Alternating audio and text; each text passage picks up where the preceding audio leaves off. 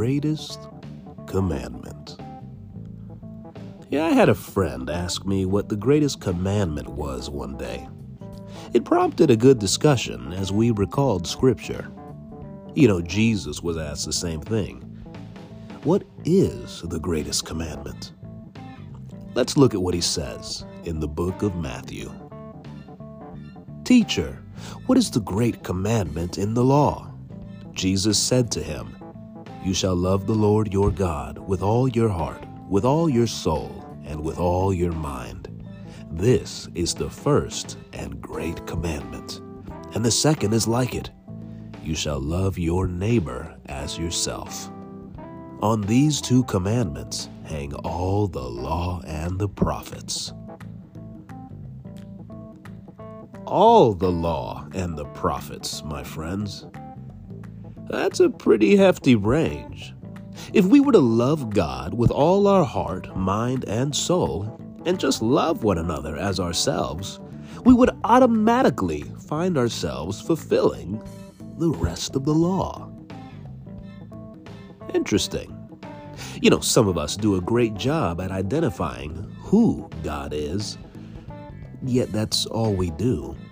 It stops there.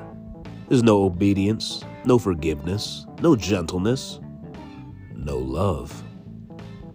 I want to read this scripture for anyone who may feel convicted, because even the Bible acknowledges these types of people.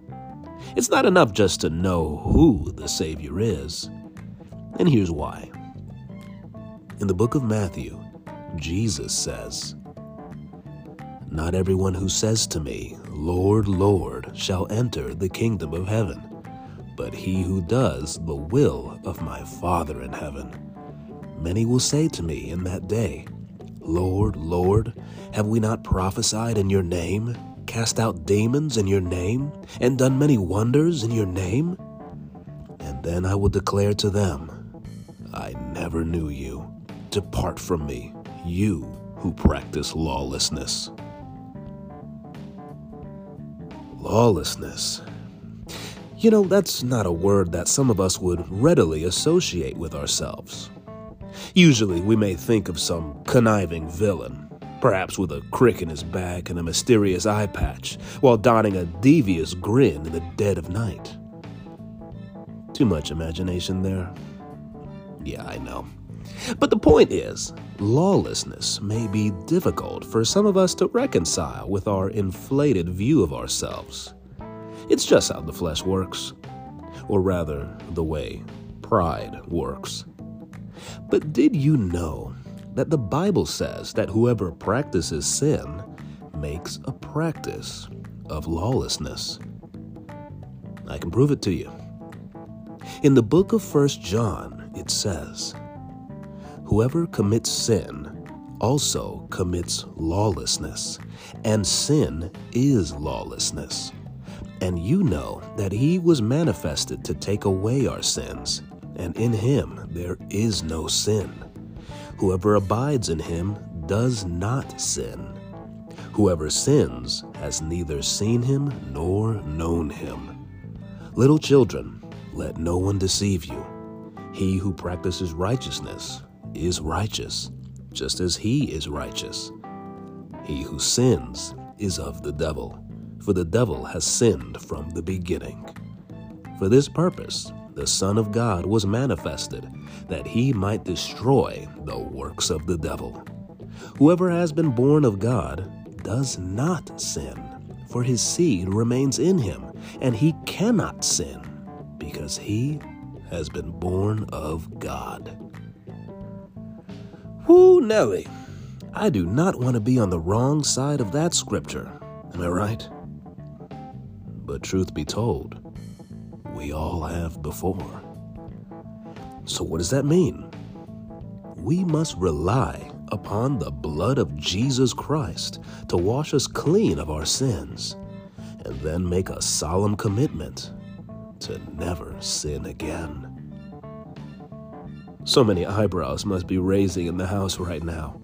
You heard me right.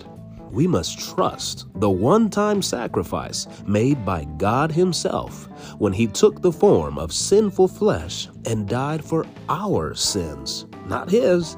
God is sinless. And then make a solemn commitment to walk away from sin with the help of the Holy Spirit forever. You see, we often do that first part, but not always the second part. This is why I believe so many people might someday say, Lord, Lord, as mentioned in the earlier scripture, and yet Jesus will still look at them and say, I never knew you. Depart from me, you who practice lawlessness. Tough cookies, right? Well, get with it, because Christianity is tough business. As a matter of fact, I distinctly remember an earlier message that was titled, Christianity ain't for punks. Walking as a true follower of God does not include courting sin as one would a long distance relationship. It doesn't come and go as some might imagine. Now, I'm not saying that God's grace isn't sufficient for those who may have stumbled in sin since believing in Christ. But what I am saying is that the Bible says that if we make a practice of sin, then we are not children of God. It says a child of God cannot sin. Almost in the same way, an ant cannot lift a 50 ton boulder. It's physically impossible. Let's read the scripture again. Whoever commits sin also commits lawlessness, and sin is lawlessness. And you know that he was manifested to take away our sins, and in him there is no sin. Whoever abides in him does not sin. Whoever sins has neither seen him nor known him. Little children, let no one deceive you. He who practices righteousness is righteous, just as he is righteous. He who sins is of the devil, for the devil has sinned from the beginning. For this purpose, the Son of God was manifested, that he might destroy the works of the devil.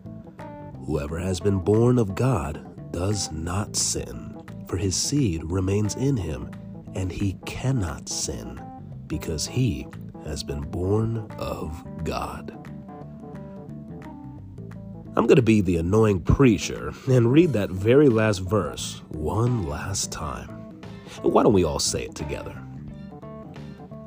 Whoever has been born of God does not sin, for his seed remains in him, and he cannot sin because he has been born of God. So I'm not the one to argue with, church. Not that I think you all want to. I'm just saying that the Bible tells us so. It's not enough to just believe in God. The Bible says that even demons believe in God and they tremble. We must instead choose to love God with all of our heart, mind, and soul, and then love our neighbor as ourselves. In this hang all the law and the prophets. There's freedom in that lifestyle, believe it or not. For now, the flesh may want to remind us of all the so called fun we can't have while following Jesus. But that fun that the devil tries so hard to make appealing is only a trap, a trick, a masquerade. It's an open door to destruction. Choose eternal life today. God's commandments protect us, uplift us, and fulfill us more than the world ever could. More than success, friends, relationships, and all kinds of pleasures. God's goodness fills the void in our lives perfectly because He is eternal.